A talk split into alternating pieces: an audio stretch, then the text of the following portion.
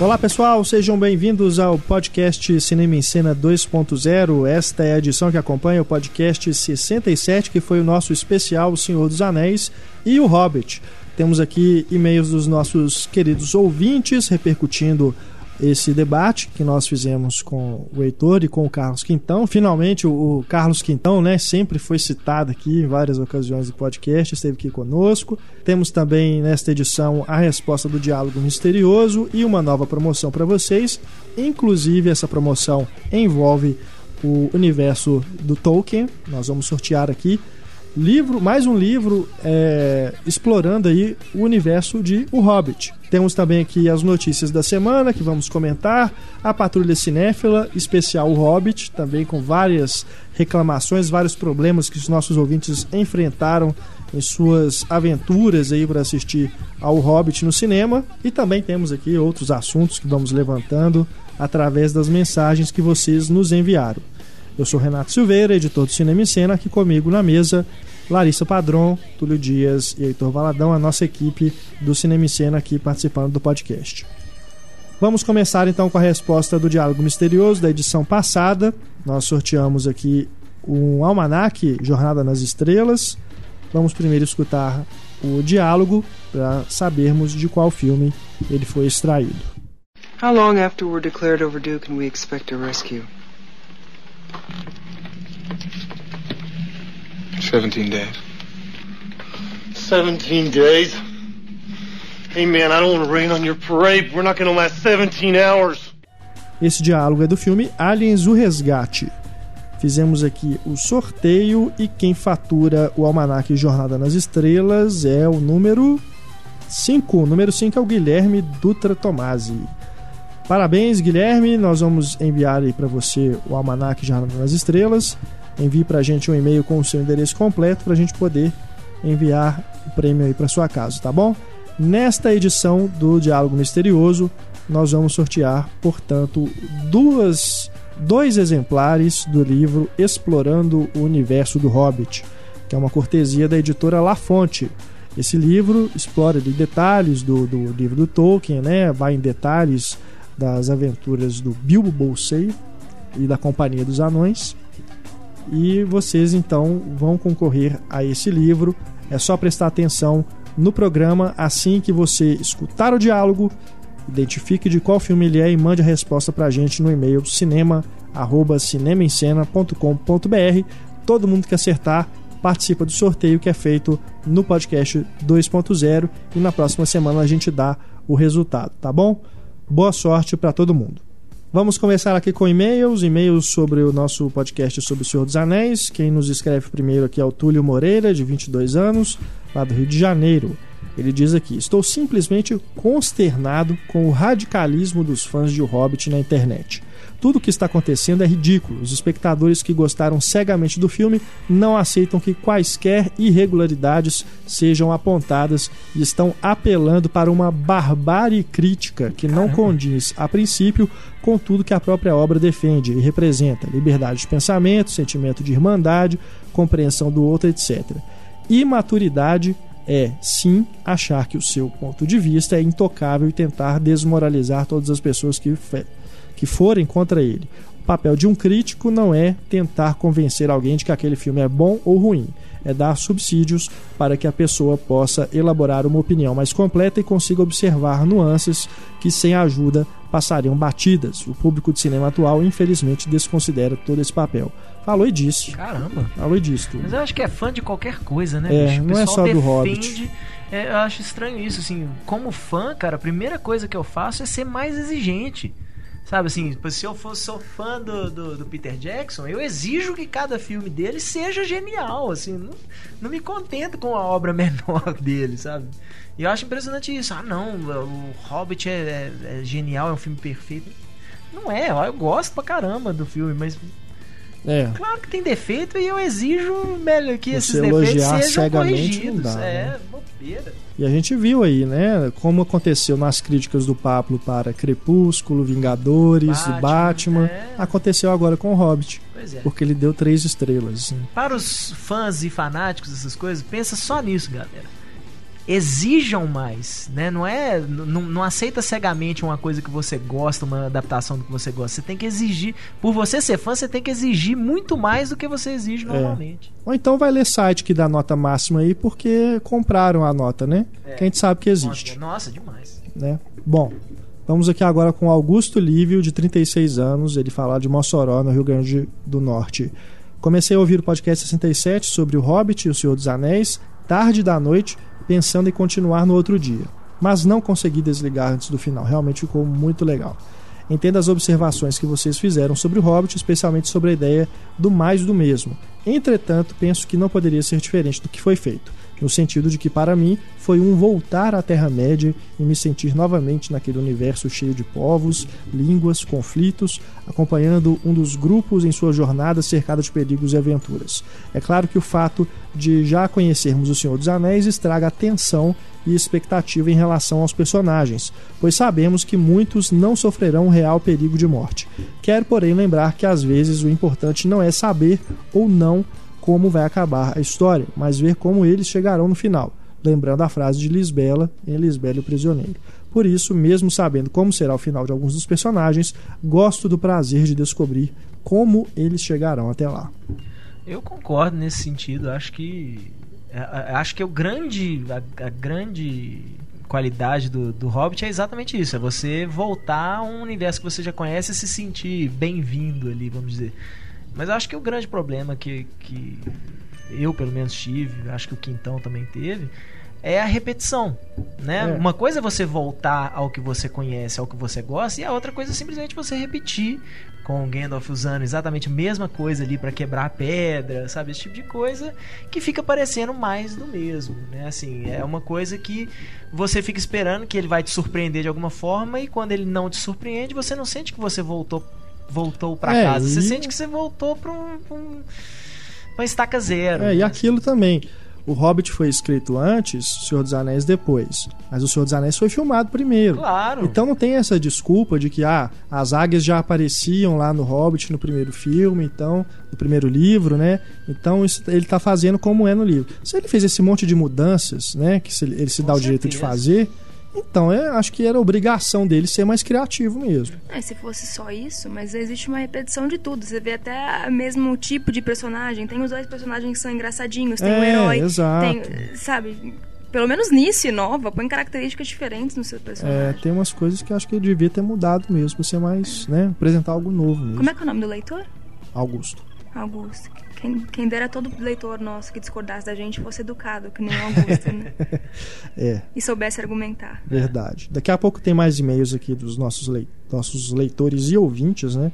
Falando sobre esse podcast do Senhor dos Anéis e do Hobbit. Vamos agora para as notícias, os destaques da semana. Começamos aqui com boas notícias. Boas notícias. Acho que talvez o Túlio concorde que seja uma boa notícia. Que o Damon Lindelof não vai escrever Prometheus 2. Cara, Pelo menos para muitos fãs é uma boa notícia, né? Pelo- Ele mesmo ele disse. mesmo falou, né? Não, pra nossa alegria aí, né? Alegria geral das pessoas, eu não tô no filme. Só que, cara, sabe, o, o- recentemente a gente teve acesso ao roteiro original e todo mundo falando, não, esse roteiro seria foda e tal. Mas o que, que eu vi uma justificativa legal do trabalho do Lindelof foi que ele inovou no sentido do que é fazer uma prequel sem se prender ao produto que já existia, né? Sinceramente, o roteiro dele não me incomodou. É, o que, que me incomodou no Prometheus foi o fato dele não estar colado no Alien Oitavo Passageiro. Mas enfim, é um bom filme, não tenho reclamação. Então, não sei se eu fico feliz ou se eu fico triste, mas se for o outro roteirista, eu fico feliz de verdade. Outra boa notícia aqui é que The Grandmaster finalmente, finalmente novo filme do Wong Kar Wai vai ser exibido. É, já tá pronto, né? Quer dizer, tá pronto assim, deve ter ainda né? algumas coisinhas que ele deve estar mexendo lá ainda, né? Mas vai ser o filme de abertura do Festival de Berlim. Nós que imaginávamos, né, que o filme seria guardado aí para Cannes, o filme vai ser a abertura de Berlim, não vai competir, porque o Wong Kar Wai é o presidente do júri. Acho que ele ia votar nele mesmo. né? E o filme já vai ser exibido também na China, né? Em janeiro. O Festival de Berlim começa logo depois aí, no comecinho de fevereiro. Então o filme finalmente está pronto, né? Ainda bem, vamos ter novo filme do Luan Kar-wai esse ano nos cinemas. Aqui no Brasil ainda não tem a data de estreia, mas já tem a distribuição garantida, que vai ser da California Filmes. A Califórnia não tem demorado pra lançar, né? Ela tem, tem mantido uma. Pelo, pelo menos pelos que eu lembro de cabeça, ela tem mantido uma boa. um bom paralelo com a data que é lançada nos Estados Unidos. Às vezes quando demora é por não é nem culpa do distribuidor, né? Mas porque às vezes o mercado está muito lotado, né? Porque, por exemplo, o Killer Joe, ele já estava previsto para estrear em novembro, passou para dezembro. Aí você tem Crepúsculo, Hobbit, né? Eu já tinha o 007 ali em novembro também. Ele estreou no final de outubro, né? Mas ainda estava ocupando salas. Aí acabaram adiando agora para janeiro. Mas Killer Joe é da Califórnia? É. Ah, porque eu pensei também no Marcados pra Morrer lá do. que estreou É, quase simultaneamente. quase simultâneo, Aqui. verdade. Uma má notícia é que o palhaço ficou fora do Oscar. Né? A gente pelo menos esperava que entrar nessa lista final aí Dos nove, né? Pelo dos menos. nove, mas ficou de fora. A lista tá muito forte, né? Tem títulos ali bem fortes mesmo. Vai ser uma disputa acirrada. Se alguns, se os cinco, né, indicados, dependendo aí se não tá nenhuma zebra, vai ser difícil mesmo de prever quem vai ganhar. Mas uma pena, né? Porque o Palhaço é um bom filme. Eu achei uma palhaçada isso aí. Bem criativo, né? A piada do Túlio. Mas eu, eu, não, eu não vi todos os filmes da lista, é claro. ma- A maioria É, a deles não maioria chegou no Brasil né? ainda. Mas eu ouvi muita gente falando que tem umas porcariazinhas ali no meio. Tem, entraram os óbvios, né? Intocáveis, Amor, Pois é, mas tem ali o Além da Montanha, é, do né? Mundinho. Isso é muito bom. Ferrugem de Ossos entrou? Não. Não, né? Não. Não. Mas é, tem o Amor, Intocáveis, No, acabou No, entrando é. também, O né? chileno. É, então é, tá, tem bons títulos ali ainda, né? Que podem tornar essa disputa mais difícil da gente apostar aí no vencedor. Ah, vamos torcer pro chileno, pelo menos, é mais próximo da gente. O que, que a gente tem pra torcer? E esse é um que vai estrear agora, né? Estrear Isso. agora no final do ano. E os outros também já estreiam em agora. O Amor já vai estrear agora em janeiro. O Além das Montanhas também Além estreia das em Montanhas janeiro. também, Aquele, é. acho que o, o Amante da Rainha, se não me engano, É. o nome também estreia em janeiro. Vamos ver, né? Pro ano que vem, então. Ficou pro ano que vem de novo, né? Vamos ver o que vai dar aí se o Brasil finalmente vai conseguir alguma coisa no Oscar. De pernas pro ar, dois. Né? Não. Vamos o que que a gente vai mandar desse ano pro ano que vem? Por outro lado, a boa notícia é que tem uma coprodução. A gente tem que, né, que exaltar as poucas boas coisas que surgiram aí. Mas uma coprodução Brasil-Argentina vai para Berlim, que é um filme que se chama Rabi, a Estrangeira, que tem a Maria Luísa Mendonça no elenco. Mas é um filme dirigido por uma diretora argentina. Foi selecionada para mostra panorama especial, né? Vai passar, não vai disputar o, leão, o Urso de Ouro, mas é o filme que tá lá, tá representando o Brasil aí entre as poucas as poucas obras, né, que foram selecionadas, se não me engano, tem um outro, tem dois filmes chilenos, né, se não me engano, que foram Ah, não, é Tem- pra Sundance. Não, mas no, em Berlim é tem, al- tem alguns, sim. Tem alguns da, da América Latina, É. se eu não me engano. Mas, né, Tem bastante coreano em Berlim que foi selecionado. tivemos pelo menos um, já um bom retrospecto em Berlim aí com Tropa de Elite, né, que ganhou o Sim. Urso de Ouro, Zé Padilha depois foi lá também, exibiu filme lá e tudo. Pelo menos já tá mais recente, né? É, mas vamos Mas- ser sinceros, esse não foi um bom ano pro cinema nacional. Tirando o palhaço, talvez algum um Palhaço ou outro. ano Palhaço é, ainda é Não, mas tô 2011, falando pro, né? pros próximos festivais, assim. Vamos ser sinceros, esse não foi o melhor dos anos. Não, mas é porque, assim, é, tem, tem filmes que acabaram mesmo. Não, teve não tem perfil para as é. premiações internacionais, né? Mas tem aí Febre do Rato, Sudoeste, Eu receberia as piores notícias. é, Receberia as Piores Notícias. São grandes filmes, né? Mas o problema é que realmente Som ao não Redor. tem nenhum. Nenhum deles tem perfil. O Som ao Redor, como tá bem falado, pelo menos pela crítica lá fora já, entrou na lista dos 10 melhores do ano do A.O. Scott, o crítico lá do New York Times. Eu acredito que pro ano que vem pode ser uma boa aposta para Oscar, né? Dependendo aí da recepção que ele tiver. Vamos ver. Vamos ver. E as distribuidoras, né? O EA Scott assiste antes que nós brasileiros. Porque ele vai chegar aqui só em janeiro. Já estreia agora, né? Na É. primeira semana de janeiro aí. Já tem algumas pré-estreias aí nesse final de ano. Não deixem de ver, que é realmente um grande filme. Mais e-mail aqui, mais e-mail sobre o nosso podcast do Senhor dos Anéis. O Diego Alisson Garcia. Acho que faltou vocês comentarem sobre os temas e as mensagens passadas pela trilogia O Senhor dos Anéis. Para mim, o tema principal da trilogia é o sacrifício em nome da honra e da lealdade. Na cena final de A Sociedade do Anel, o Frodo está parado na praia com o anel na mão e quando ele resolve seguir em frente, eu acho que ele está aceitando a morte, pois apesar de existir criaturas mais poderosas do que ele, para cumprir essa missão, o anel é responsabilidade dele. O personagem do Sam acaba evitando esse sacrifício do Frodo, quando logo após que o Gollum cai com o anel nas chamas, o Frodo está pendurado, pendurado no penhasco com uma expressão suicida e o Sam fala: "Não se atreva a se soltar". Essa ideia de sacrifício do Frodo também é mostrada um pouco antes, quando o Sam comenta sobre a viagem de volta e o Frodo fica surpreso que o Sam ainda acredita que eles voltarão para o condado. E para mim a melhor cena de toda a trilogia, que também ilustra esse tema de sacrifício, é a cena em que o exército de Rohan, prestes a atacar os orcs nos campos de Pelennor, começa a gritar: "Morte, morte!". Essa cena não tem como não arrepiar é, esse lado do sacrifício é mesmo, né? Um tema que está ali presente no, em todos os filmes, né? A história toda, né?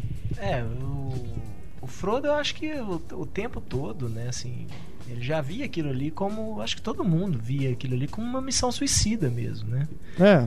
Vamos, vamos em frente, mas ninguém espera voltar. É, o Gandalf também comenta, né, com é. o, Pippin lá, Tanto que o Pippin pergunta para ele, o, né? O Frodo se, né, lá na, lá na Sociedade do Anel, quando o Frodo se, se se oferece para levar o anel, né? Você vê a, a, própria, a própria expressão do Gandalf, assim, tipo, putz, não, não era para ele ir, é. sabe? Fica super triste e tal, assim. Então todo mundo já encarava aquilo ali como uma missão suicida. Acho Depois que todo mundo que eles se separam, né? né? Depois que, que eles se separam, então, ninguém já fica querendo saber assim, mas e, será que ele tá vivo ainda, né? É. Só depois que eles tenham os indícios lá de que ele realmente ainda está lá para salvar né, todo mundo e destruir o anel. Isso eu acho bacana, assim, na Sociedade do Anel, porque é, faz muito sentido porque é o Frodo, tem que ser o Frodo, sabe? Você vê que é, o fardo é do Frodo. Eu, eu senti falta disso no Hobbit, acho que poderia ser qualquer um, além do Bilbo, que o Gandalf escolhesse. E, pô, você faz um filme de 2 horas e 45 minutos, você não põe uma ceninha ali que justifica por que o Bilbo. É, o Bilbo fica meio ali, né? Tem né? hora que ele Pode até ser qualquer some do hobbit. filme. Né? Pode ser qualquer hobbit. Ele fica meio jogado, assim. É. Mas aí é explicação. Ai, tá no livro. Não, não, é não vem com essa. descendência do Bilbo, porque uma geração dele é, tem Tuque? Relação, é, Tuque tem relação com a, teve uma relação com o elfo, com a fada. Ah, mas vá, né? Ah, ele é o único é, hobbit da, da, da geração acho Tuque lá. O, acho que a gente comentou sobre isso. Acho que É. o Vitão comentou, tipo, a família Tuque era super aventureira, Aventureira. assim, né? Elas, elas Mas era por conta dessa pelo- coisa de um deles ter se casado com um elfo. Mas acho. ele não é o único, tanto que o Merry, é o Merry ou o Pippin que é um Tuque? É o Pippin, O Pippin é o Tuque. Cadê o pai do Pippin? Por que não chamou o pai do Pippin? Sabe? porque ele era descendente Ah, ele, direto. ele comenta. E o na- Gandalf era amigo também da Tá, mãe Túlio, mas do- tá forçando a barra. Isso não tá no filme. São 2 horas e Tá, 45, tá sim. isso não tá no Ah, filme. não, isso tá no filme, assim, Essa ele falando. Ah, mas é uma. Mas ele só disso, fala. É uma- é, só que ele é uma um fala. Tuque, né? Que o, É. o Bilbo é um Tuque também, ele não é simplesmente um, um Baggins.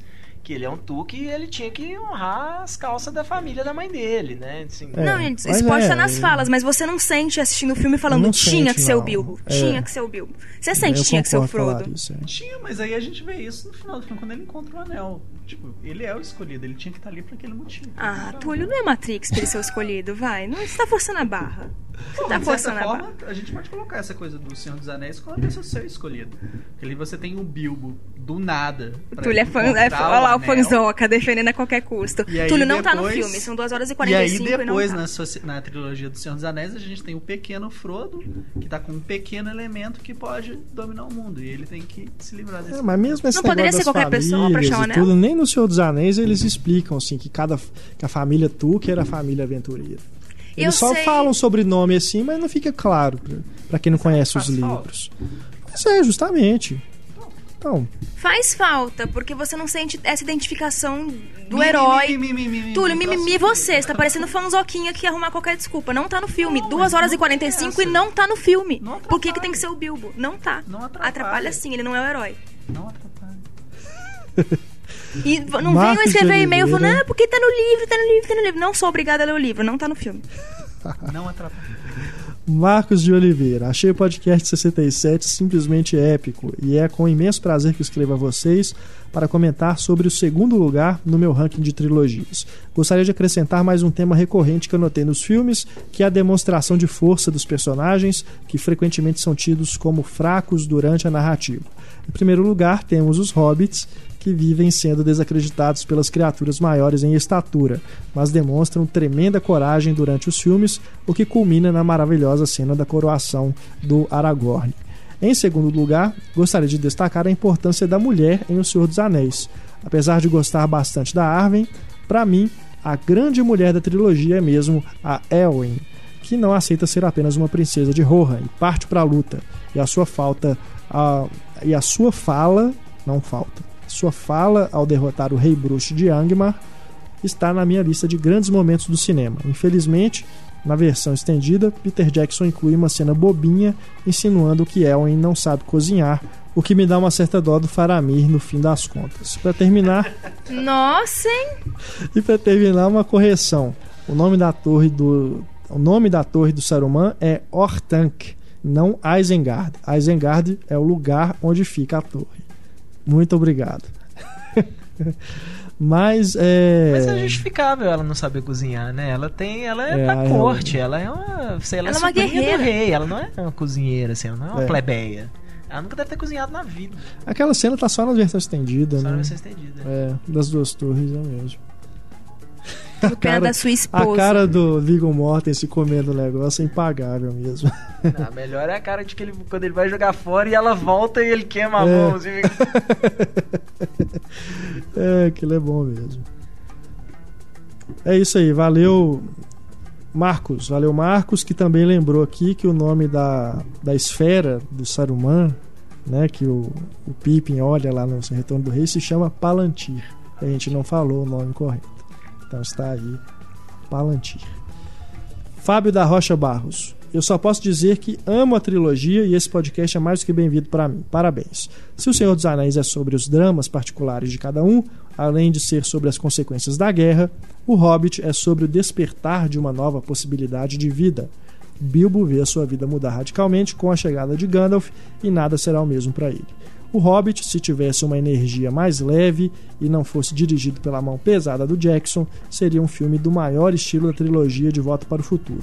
Uma aventura deliciosa, mas com temáticas mais sérias, mesmo que nas entrelinhas. Uma pena isso não ter acontecido. Só por curiosidade, fuçando pela internet, encontrei isso aqui. O senhor, se O Senhor dos Anéis fosse dirigido pelo Wes Anderson. É daquela série, né? Tem vários vários filmes. Ah, como seria se Wes o Wes Anderson, Anderson né? fizesse, né? A gente deixa aí o vídeo para vocês verem. Valeu, o Fábio, por, por ter mandado. E é isso, né? É aquilo que a gente comentou mesmo, né? Poderia ser uma aventura mais leve, né? A gente vai sempre se perguntar o que, ser, que teria acontecido se o Del Toro tivesse ficado no projeto. É. né? Mas se Guilherme Del fosse o. Wes Anderson, o Bilbo seria o Bill Murray, pro- provavelmente. Acho que o Bill Murray seria o Gandalf, Não, ele né? tá muito velho, seria o Owen Wilson, seria o Bilbo. Patrulha Cinéfila, Patrulha Cinéfila aqui, hoje especial Hobbit, com várias reclamações, problemas aí em sessões 3D, sessões 48 frames por segundo. Vamos começar aqui com o Adevanir Rezende. Sou estudante e agora moro na cidade em que estudo, sendo que tanto onde eu morava quanto na que eu resido agora não possuem cinema. Dada a expectativa minha e de muitos amigos para ver o Hobbit, fretei uma van saindo de Cornélio Procópio para ir ao Cine Araújo do shopping Catuaí, em Londrina, a cerca de 60 quilômetros. Cara, independente da sua sessão, desculpa interromper, mas, porra, do caralho, sou seu fã número É. um agora. Muito legal. Já começa problemático pelo cinema. Só liberou os horários e a pré-venda com pouca antecedência e havia apenas duas sessões legendadas diárias. Mas mesmo assim consegui bons lugares. Já em tempo da sessão, cheguei algum tempo antes para poder acompanhar os trailers dos futuros lançamentos. Recebi os óculos 3D sujos, com mancha na lente. Os trailers começaram e as luzes estavam acesas. E quando o filme começou, as luzes só foram apagadas já com quase 5 minutos de filme. Foi extremamente incômodo. E ao final do filme, antes mesmo do começo dos créditos, as luzes foram acesas num aparente desespero para ver a sala livre. Que sacanagem, né? Tudo bem assim que o dono do cinema não sabe que o cara fretou uma van, né? Mas independente disso, a sessão tinha que ser perfeita. Não importa se o cara morasse do qualquer lado. pessoa, é. Né? respeito. Que sacanagem o pessoal lá então do Cine Araújo do shopping Catuaí em Londrina. E tem mais um problema aqui que ele listou. Esperei até o final para acompanhar a música Song for a Lonely Mountain nos créditos, mas aí veio uma nova decepção. Em meio aos créditos e da música, simplesmente cortaram e começou a tocar Madonna de fundo. Até que todo mundo tivesse se retirado. Considerei um enorme desrespeito aos fãs e também aos realizadores do filme, que foram simplesmente cortados sem motivo algum. Que que é isso, hein? Qual música da Madonna ainda? Ah, deve ser a Die Another Day ainda, né? Só pra ficar melhor. Que sacanagem. Gente, e não faz sentido, porque se, se os créditos vão continuar lá, qual o sentido que faz de você trocar a música? Tipo, É. a pessoa que decide levantar e começar a dançar, sei lá. Realmente, não dá pra entender. Se o cara ainda justificasse, não, eu preciso cortar os créditos porque a próxima ação precisa começar lá. Não, o crédito tá lá, ele só mudou de música, não, não, não, não entra. Temos agora aqui a reclamação enviada pelo Rafael Tanaka.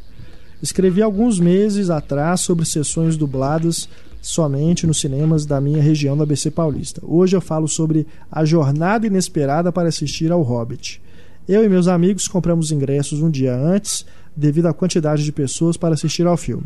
Fomos ver o filme no cinema do Parque Shopping São Caetano, rede Cinemark, devido a estar sendo exibido em 48 quadros por segundo. Os ingressos são por lugares definidos antes da hora da compra. Não, na hora da compra, né? Na hora da exibição, é, quando fomos até a sala, havia um casal sentado no nosso lugar e eles não quiseram sair. Os lanterninhas não fizeram nada, ficaram apenas falando no rádio. Eu precisei sair da sala e falar com o gerente para tomar providências. Sendo assim, ele se dirigiu até o casal e pediu a sua retirada. Acredito que no Brasil esses ingressos de cadeiras contadas não sirvam para nada, pois da mesma maneira o pessoal continua sentando onde bem quer e quem compra antes tem que lidar com essas pessoas sem educação e com a falta de preparação do pessoal da Cinemark. É, desculpa, assim, eu, eu fico muito feliz com o ingresso marcado. Eu acho a melhor coisa do mundo, assim, poder chegar e, e ter o meu lugar marcado. E honestamente, se eu chegar e tiver alguém no meu lugar, eu falo, olha, você tá no meu lugar, o cara fala, não vou sair, eu falo, você sai por bem ou sai por mal. Por bem você sai, por mal eu vou chamar o segurança, não vou nem gerente o caramba, já vou direto no segurança e falo, olha, tem um cara que se não sair do meu lugar ali, o bicho vai pegar, assim, tem que fazer um terrorismo. É aquilo, né? O problema não é o lugar marcado, o problema são as pessoas que não É, respeitam. Pessoas mal educadas, pô. né? Então, assim, acho que você pedindo educadamente. Educadamente, é, olha, Se a pessoa acho, não acho sair- que você tá no lugar errado. Eu acho É. que aí é meu lugar, né? Tipo, Se a pessoa vira pra você e fala que não vai sair, chama segurança mesmo. né? Sou folgado. Pô, você comprou esse lugar aí? Ah, tá. É, é o meu, velho. Eu também sou desses assim, que eu, eu não gosto de criar confusão com a pessoa, entendeu? É. Não vou obrigar, tipo, são- vai sair sim, é, filho da não, puta. Tipo, Não vou fazer isso. não, você tá no meu lugar. Aí, É, se o cara- tal. O cara fala, não. É, você tá percebendo que o cara tá querendo criar encrenca? Chama o segurança então pra resolver. Eu, eu acho que eu entraria na discussão até da- da- de outra pessoa. Se eu visse assim, o cara falar, não vou sair, não vou sair, eu acho que até virar e falar, ô ô, amigo, que isso, É. cara? Sai aí do lugar do outro, ué, não é o seu lugar. Né? Tipo, Aí Ele ia brigar daria força, você. assim, falar assim, chama o gerente laço. Não pode não, é, esse lugar ainda é dele, não. É. Tá, né? Até dá força. Porque, cara, a gente mal educada, desculpa, mas tem mais é que se.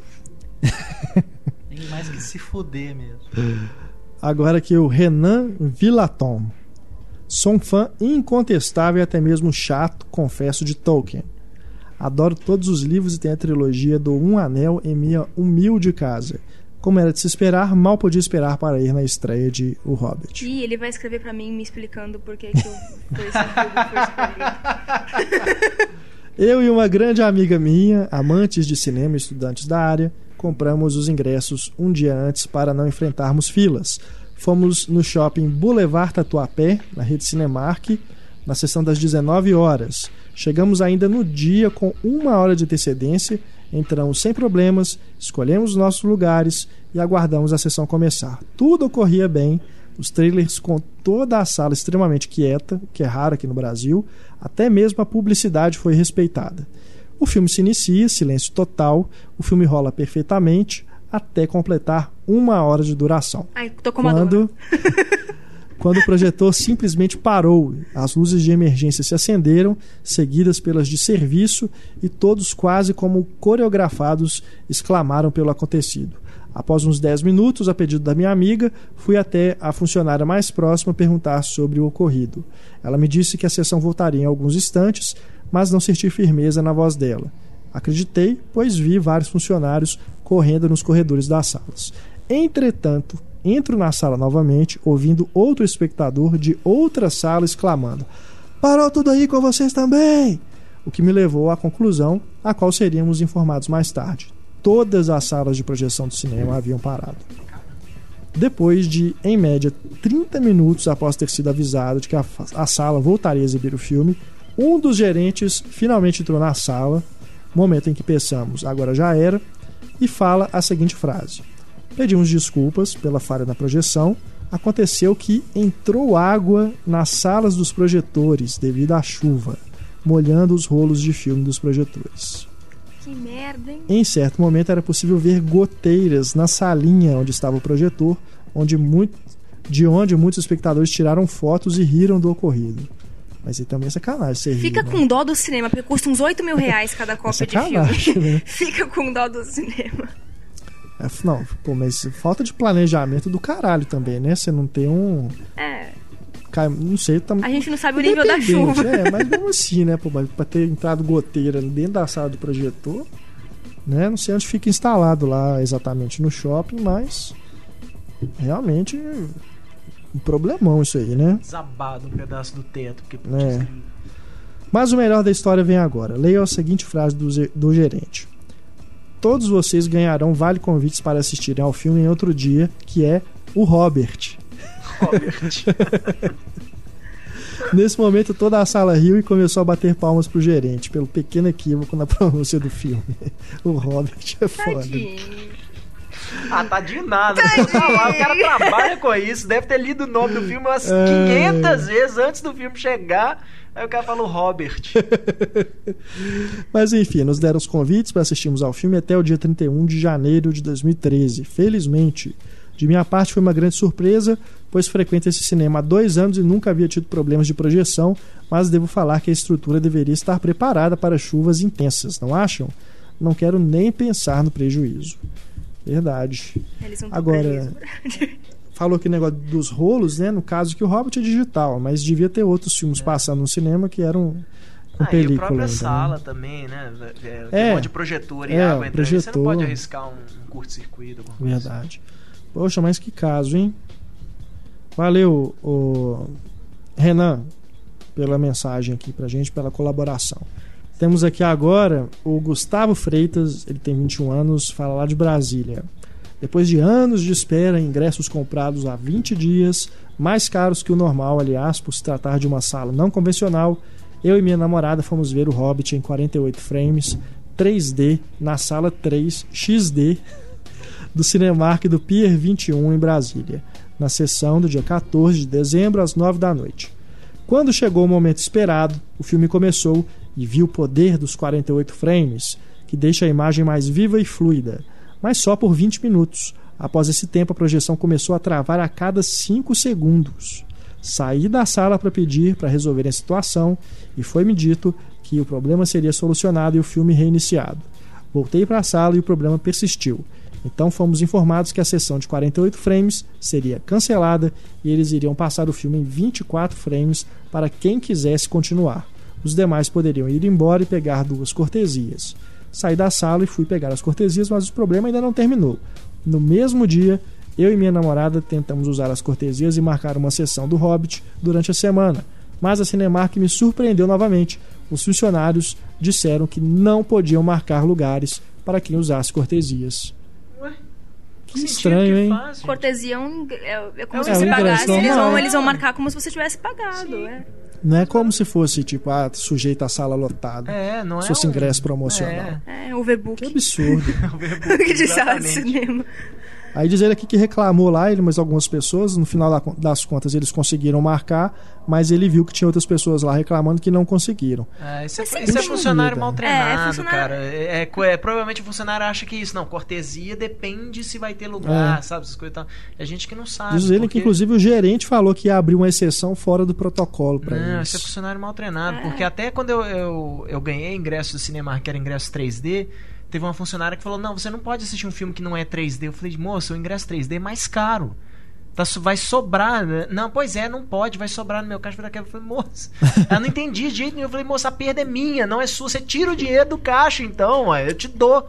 Mas eu quero ir no filme que não é 3D. E ela não entendia. Tô roubando a funcionária. Aí o gerente. Incentivando a funcionária a roubar Ah, aí o dinheiro. gerente falou isso. Ah, falei, o gerente vai abrir uma exceção. Ele falou, não vai abrir uma exceção, é assim que funciona.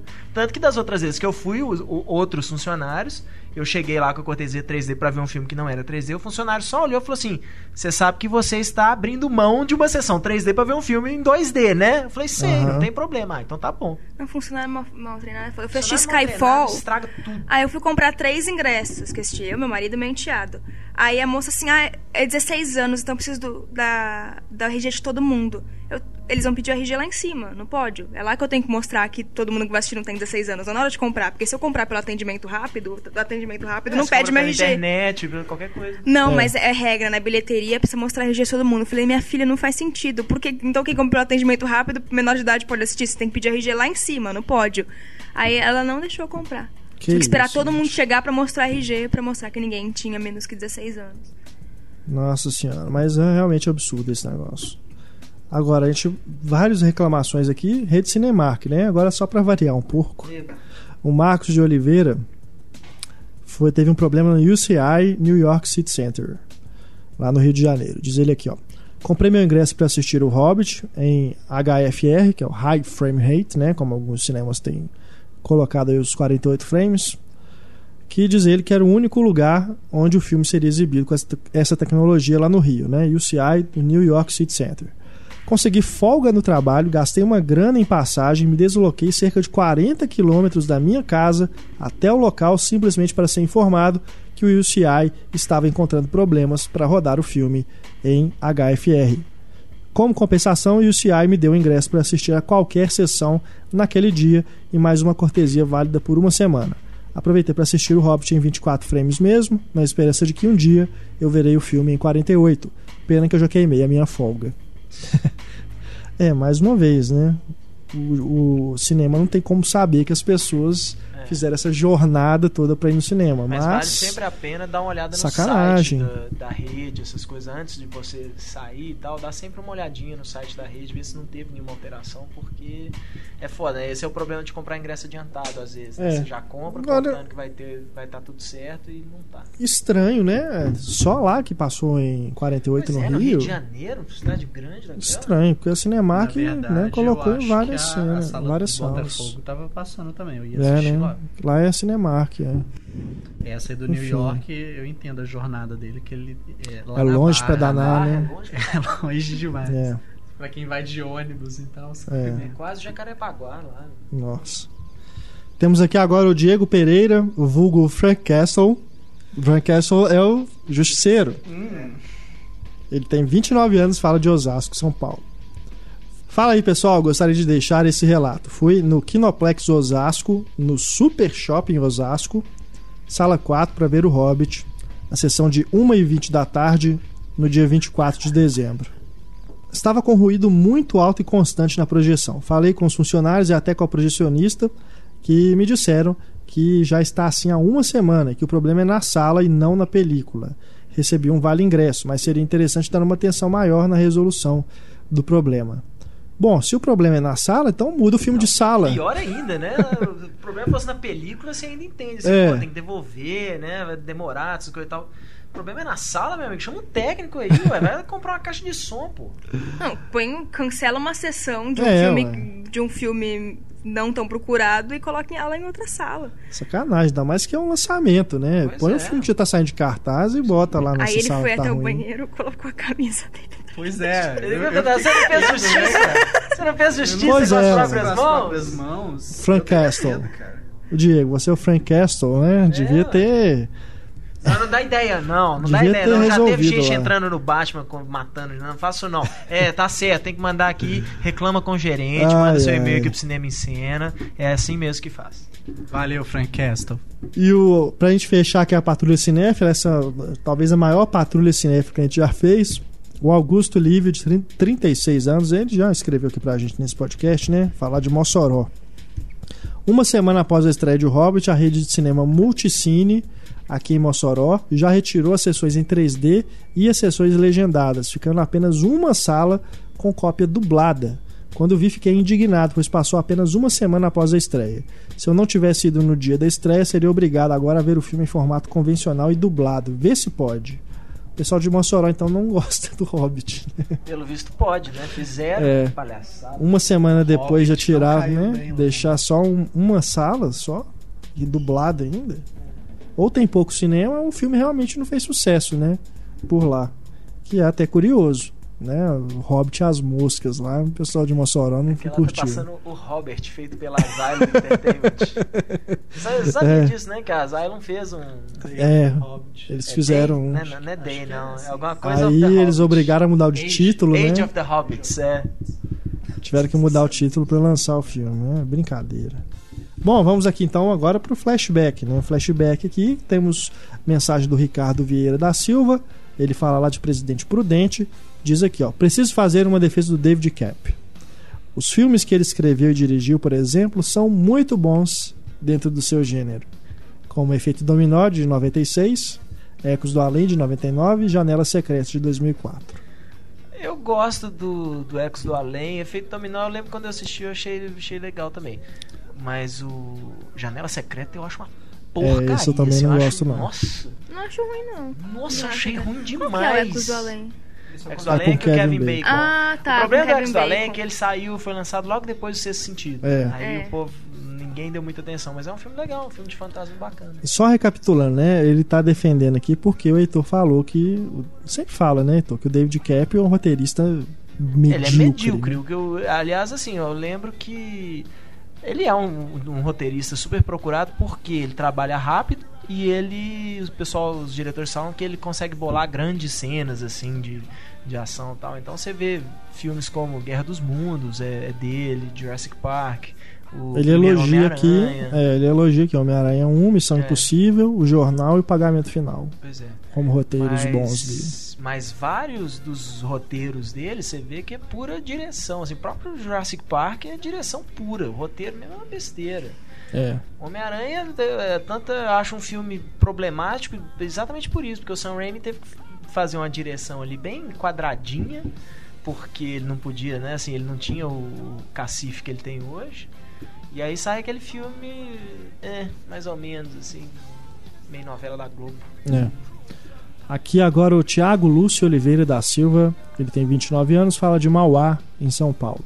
Gostaria de parabenizá-los pelo trabalho realizado no site, especialmente pelo podcast, que desde a sua reestreia vem fazendo parte da minha rotina semanal. Aliás, compartilho do problema que outro ouvinte relatou que ultimamente tenho escutado mais podcast do que ido ao cinema. Especialmente porque a grana está curta, mas espero que em 2013 eu volte às salas de cinema com mais frequência. Mas fico feliz que após o meu casamento, vocês ganharam mais uma ouvinte, no caso a minha esposa, Graziele Veríssimo. Comecei a escutá-lo aos domingos pela manhã, enquanto ela está preparando o almoço ou lavando roupa. Ajuda ela, né, meu filho? Ouvindo podcast, deixa a mulher dele se virando lá, né? Tiago. E fiquei feliz quando ela comentou que tinha gostado do programa. Agora estamos escutando muitos dos podcasts juntos e ela inclusive tenta conversar com vocês, especialmente quando estão discutindo entre si sobre algo que nenhum de vocês consegue lembrar. Eu também, eu também compartilho da agonia em querer dar resposta para o que vocês estão se perguntando, porém infelizmente vocês não ouvem. E é isso, um grande abraço a todos vocês, parabéns pelo trabalho, Feliz Natal, Feliz Ano Novo e bons filmes. Valeu, Thiago. Eu escuto. Um cara. grande abraço aí pra Graziele também. Isso. E ajuda ela de vez em quando, vai. Agora aqui temos o Igor Aires. Sou ouvinte desta nova versão do podcast desde o início, sempre aproveitando as longas idas para o trabalho para me atualizar com vocês. Demorou 66 edições para ocorrer uma omissão no debate grave o bastante para que eu me manifestasse por e-mail. Pois então, vocês esqueceram de mencionar um ator que virou diretor importantíssimo. O prata da casa, Pablo Vilaça. Ah, vá.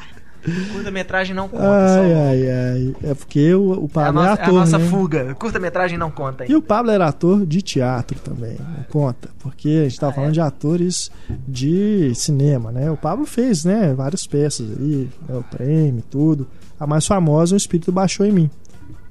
Inclusive eu fui, antes de eu entrar pro cinema em cena, eu fui ver o Pablo no cinema, no teatro, né?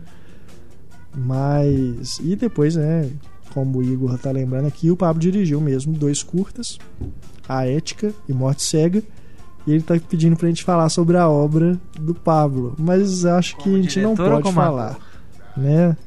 Porque É, nós deixa eu- somos suspeitos. Deixa eu explicar uma coisa. Nós somos suspeitos pra falar, principalmente porque o Pablo, hoje ele é crítico do site, ele responde ao Renato, que é o editor-chefe. Só que o Pablo também é dono do site. Então, então ne- nesse quesito, ele ainda tem mais autoridade aqui do que o Renato. Entendeu? Então a gente deixa quieto. Agora que o Emanuel Costa.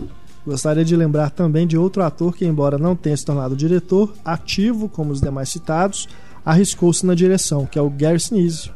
Quem ele dirigiu? Ele dirigiu dois longas, Gritos de Revolta, de 88, e Ratos e Homens, de 92, onde também atuou ao lado de John Malkovich. Ele também dirigiu É. alguns filmes direto para TV. Mas eu acho que esses filmes ideia. são diretos pra TV, não. Acho que o, o Ratos e Homens, eu acho que é uma produção da HBO. Of Mice and Men é do Steinbeck? Não, né? É, eu não fazia ideia que o Gary Sinise, que inclusive tá sumido. Também não. Ele, É, não, ele tá no sumido. Ele, CSI. tá- ele faz CSI Nova Ah, York, ele né? tá pra TV, né? Quando some assim, pode saber que tá na televisão. né? Eu gosto de Gary Sinise. É, também. Gosto bastante. Roberto Siqueira, onde estará o Roberto Siqueira em sua, sua jornada aí pelos podcasts? Nesta semana, vivi momentos de pura nostalgia ao ouvir os podcasts sobre a carreira do Stallone e sobre os filmes inspirados em jogos de videogame. Ah, tá tá chegando perto, ele tá, tá quase. né? Nesse Talvez fim ele de ouça ano, esse em março.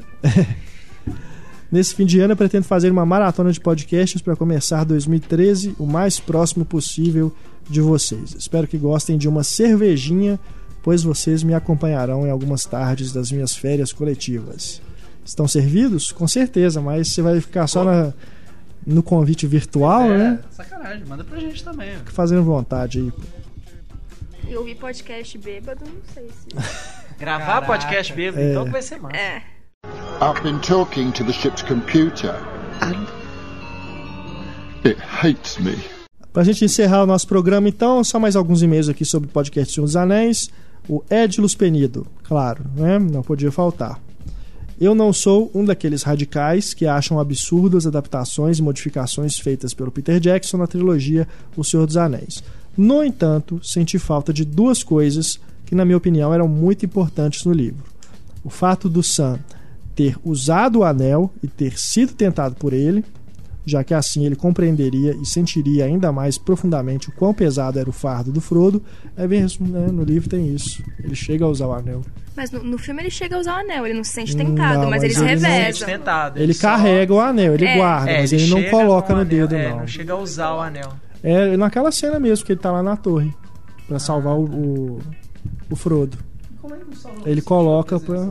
É, eu não, não me recordo direito, mas eu lembro que ele realmente usa o anel. E outra coisa aqui, ó, que ficou de fora e que o Edilus sentiu falta. Como os hobbits encontraram o condado tomado por bandidos após o seu retorno, mostrando quais as consequências indiretas e terríveis da Guerra do Anel. Se isso fosse incluído, poderia ficar mais claro o fim de Saruman e de Língua de Cobra, mostrando ainda mais como o mago era perigoso. Tem isso mesmo no livro. É, Quando eles voltam, tá tudo saqueado, né? Mas falam que, que pô, realmente, eu até concordo, assim, como pro filme, sabe? É tipo, não, o grande É. problema já foi. Já foi, Já né? foi feito, sabe? Já foi resolvido. Você Se eu não me engano- chegassem lá, tem, é, não, não- sei nem se é só apenas saqueado mesmo. Parece que tá É. realmente invadido É. lá com Saruman e Vida de Cobra. É um- parece que é um, um, um anticlímax, assim, É. o negócio. Né? Se eu não me engano, na hora que o, o Frodo tá lá com a Galadriel, no Sociedade do Anel, que ele olha dentro daquele uma água lá, né? Tem um cheiro do. Harry é, Potter. é, eles Aí ele meio que ideia. vê É, o condado sendo tomado lá. Sim. Seria essa cena, né? é. Seria isso. Mas eu acho que é da- até isso ela fala, assim, tipo, que se o Frodo não. se não acontecesse tudo que tinha que acontecer, aquilo ia É, acontecer, né? É, Então acho que meio. verdade. Valeu, Edilus. Agora temos aqui o Fabrício S. da Silva. Eu assisti ao Hobbit na estreia aqui na França, em 48 frames por segundo em 3D. É interessante ouvir e ler críticos de cinema que querem limitar a visão artística do cineasta. Por exemplo, a pequena profundidade de campo em uma cena 3D transforma o que era 3D em 2D, ou duas imagens 2D, uma de fundo e outra de primeiro plano. Mas esses críticos parecem não se perguntar se o 3D era necessário nessa cena. Basta ver a cena final de As Aventuras de Pi, onde toda a cena transforma-se em 2D. É aquilo, né? Acho que realmente você querer limitar mesmo, se você falar assim, não, o 3D não pode ser usado dessa forma, é bobagem. É, é né? principalmente porque todo Porque filme se 3D funciona no ele tem filme. cenas em 2D também. É. Né? Se você tirar o seu óculos durante a projeção, você vai ver Sim, que várias sim. cenas não estão em 3D. É. Não, sim. Mesmo os que não são convertidos, né? Tem, tem cenas ali mesmo de diálogo. é, às vezes. depende, depende da é 2D. profundidade da, da, da própria cena. É, eu também acho problemático, assim, você. Ainda mais sendo uma tecnologia, uma linguagem nova, né? Se os cineastas que estão mexendo com aquilo ali já não estão estão aprendendo, ainda estão engatinhando, né, no negócio, quem somos nós, né, para falarmos que tá errado, que tá certo? E assim, tem uma grande diferença também entre o Marcos Nispel fazendo Conan É. 3D e o Scorsese e o Ang Lee fazendo É. 3D, né? É lógico que assim, né, a gente baseado no que a gente tá vendo, se aquilo não tá fazendo efeito, né, se você fala assim, ah, para que isso aqui em 3D? Bem, você você comentar isso, né, mas acho que você né, dizer se está certo ou se está errado é bobagem, assim como você vê um filme e falar que um, um filme normal e falar assim, ah, ele não devia ter feito esse plano sequência, porque não. Sabe? O cara quis fazer daquele jeito. Você tem que analisar se foi efetivo, né, pro, pro- narrativamente ou não. Mas uh, e tem uma diferença grande entre ter cenas em 2D, não usar o 3D o tempo todo, e não saber usar o 3D. Também a pessoa tem que pensar que ela tá fazendo um formato diferente, então tudo tem que ser orgânico ali, tudo tem que combinar perfeitamente com a narrativa do filme, com, É. formato, com qualquer formato que a pessoa vai ver, tanto em 2D quanto em 3D, porque nem toda sala vai mostrar em 3D. Uhum. Então existe uma diferença grande. É. E o Fabrício continua aqui, ó. Sobre os anões não aparecerem para ajudar no final das duas torres, o Elrond fala no filme A Sociedade do Anel sobre a quem Gandalf irá recorrer quando os elfos partirem. Isso na versão estendida, ele diz: os anões eles estão né, escondidos lá nas montanhas procurando o dinheiro. Eles só se preocupam com, eles não se preocupam com os problemas dos outros. Acho que é aquilo. Eu também acho que eu vi nos comentários lá do site também. O pessoal É, questionando assim que a gente falou que ah, porque no livro explica por que, que os anões não participam, por que, que eles estão É, preocupados com outras explicou coisas. Na, no podcast, o Quintão, o É. Quintão explicou por que, que os anões não, não participam. É, e o- mas... nem foi Mas- nesse sentido, não. É, o comentário foi porque, mas- tipo, a gente tá vendo todo mundo ali, né? Eles estão. Né? É, que eu acho estranho, na verdade, é isso. É porque tem anões quando é, É, formada a. Sociedade do Anel e depois eles não aparecem Eles mais. somem, é. é. É meio esquisito. Isso que eu fico mesmo. meio, acho meio estranho, mas é o Quintão explicou depois lá no- É. durante o podcast, tem uma explicação bacana sobre isso. O Fabrício ainda completa aqui, ó. Também gostaria de comentar sobre o convidado, o Carlos Quintão. Ele tem uma voz de dublador, hein? Pensei que fosse o Guilherme Briggs. Ele vai ficar feliz de ouvir isso. E eu gostaria de terminar com uma pergunta: O que define para vocês um filme Sessão da Tarde? Ser dublado. Passado na Globo na sessão da É. tarde. Comercial, tá comercial no meio. É porque eu disse que as aventuras de Pia era Sessão da Tarde. Ah, não. Sacanagem. Não é. Não, é nenhum aquilo, é um sentido. filme leve, Sessão da Tarde pra mim. É um filme leve, pra família, Divertido. divertido, não é de forma alguma um demérito. PG- PG-13, né? É, porque vários filmes que eu adoro são filmes de Sessão da Tarde, né? Dos anos 80 e tudo, É, até mais recentes assim, também. Os Caçadores da Arca Perdida. É. É. uma Super sessão da De tarde. Volta pro Futuro, É. Curtindo a Vida Doidado, Isso não- Os não é- Goonies. Claro, não é. Né? Como é que fala? Esqueci a palavra. É... Demérito? Não, não é demérito, não. É... Não é pejorativo de forma alguma a gente Não, falar não. Sessão da Tarde. Eu, é, em relação às aventuras de Pia, eu não falei também. Pra mim, Sessão da Tarde sentido, é isso. não. É um filme super leve, gostoso de É. ver, assim, tal, que você... você curte cada momento junto É. e tal. Acho que as cenas da hiena seriam cortadas pra sessão da tarde. E. Porque eu, eu achei elas um pouco pesadas assim, mas claro, o pai do Rei Leão morrer também é pesado. Pois é, me falaram também disso, dessa cena da hiena e do naufrágio também, que seria muito forte assim, pra Não, o naufrágio é lindo. criança Toda ver. criança tem que ver aquele naufrágio Mas porque eu ele é não acho que- é assustador assim e tudo, dá medo, mas não é aquela coisa, sabe, que criança não pode ver. E existe, É, não, não pode subestimar as crianças, não. Elas dão conta. e existe o leve que continua só na superfície, e existe o leve que, existe, que podem ter várias interpretações. A Aventura de Pi é um filme leve, mas ele permite várias interpretações mais profundas. Pelo menos eu fiz várias interpretações mais profundas. Não, e aquilo também, perto dos outros filmes do Ang Lee, é a sessão da tarde, com certeza. O cara que fez É difícil Né, passar Brokeback Mountain na, no- na sessão da tarde. Mountain, Lust, Caution, é, É. como chama? Perigo e... Não, Paixão e Perigo? Lust Caution. É, o Lust Caution, eu esqueci o Eu nome. esqueci o nome em português, mas também, né? Aquele ali na sessão da É, tarde. nunca. Aquele muito pelo contrário. Se fosse ser sessão de alguma coisa, ia ser tipo sexta sexy. alguma É. assim. Ah, mas é pra passar Hulk na sessão da tarde. E pra gente encerrar aqui, spoiler alert. Spoiler alert. O Neldson, Neudson Aquino nos escreveu aqui falando de um spoiler. Então, se você não viu o Hobbit, você pode parar aqui o podcast. Agradecendo a sua audiência. Voltamos na próxima semana. Um grande abraço. Ou, ouça o minuto final aí pra ouvir o e-mail, essas coisas. Ele diz aqui, ó. Algo que está no livro, mas que no filme ficou realmente sem sentido, é o lance das águias. Porque realmente não aproveitar a carona das águias e ir direto para Erebor. Do jeito como foi mostrado no filme, faz todo sentido esse pensamento. Mas no livro fica explicado por que eles não fizeram isso. As águias resgatam eles devido a uma dívida que tinham com Gandalf e somente os tiram da enrascada com os orcs. Quando chegam no ninho das águias, Gandalf ainda tenta convencer que elas os levem mais longe, mas elas se recusam dizendo que a dívida para com Gandalf já está quitada e que não irão para lugares onde tenham homens por perto, pois poderiam ser atacadas por eles. Mas no filme ficou realmente estranho. Aquela coisa, né? Ninguém é obrigado também a ler o livro para saber por que, que as águias Exatamente. Mas Deixaram no meio do caminho. explicação. É. Não, mas é, é isso que eu fico puta, sabe? É 2 horas e 45 só o primeiro filme. Não podia, não podia enfiar essa explicação Pois no é. meio e cortar um dos milhões de piadinhas dos anões, sabe? E sobre o ponto de ligação do Smaug com Sauron, no Hobbit realmente não existe nenhuma menção sobre isso. Mas nos apêndices do Senhor dos Anéis existe uma passagem onde o Tolkien deixa entender que a missão que Gandalf organiza com os anões para ir até Erebor é justamente por temer que o dragão possa vir a ser utilizado por Sauron, já pressentindo que o Senhor do Escuro está ressurgindo. Então, provavelmente aí nos próximos dois filmes do Hobbit devem enfiar isso aí, porque tem tudo a ver, né? Essa coisa do. Desde esse primeiro filme já tá colocando o Sauron ali, né? Como uma força maligna que tá voltando e tudo. E como o Smaug é o grande vilão, então com certeza isso aí deve entrar. Bom, é isso. Chegamos ao final do nosso podcast 2.0.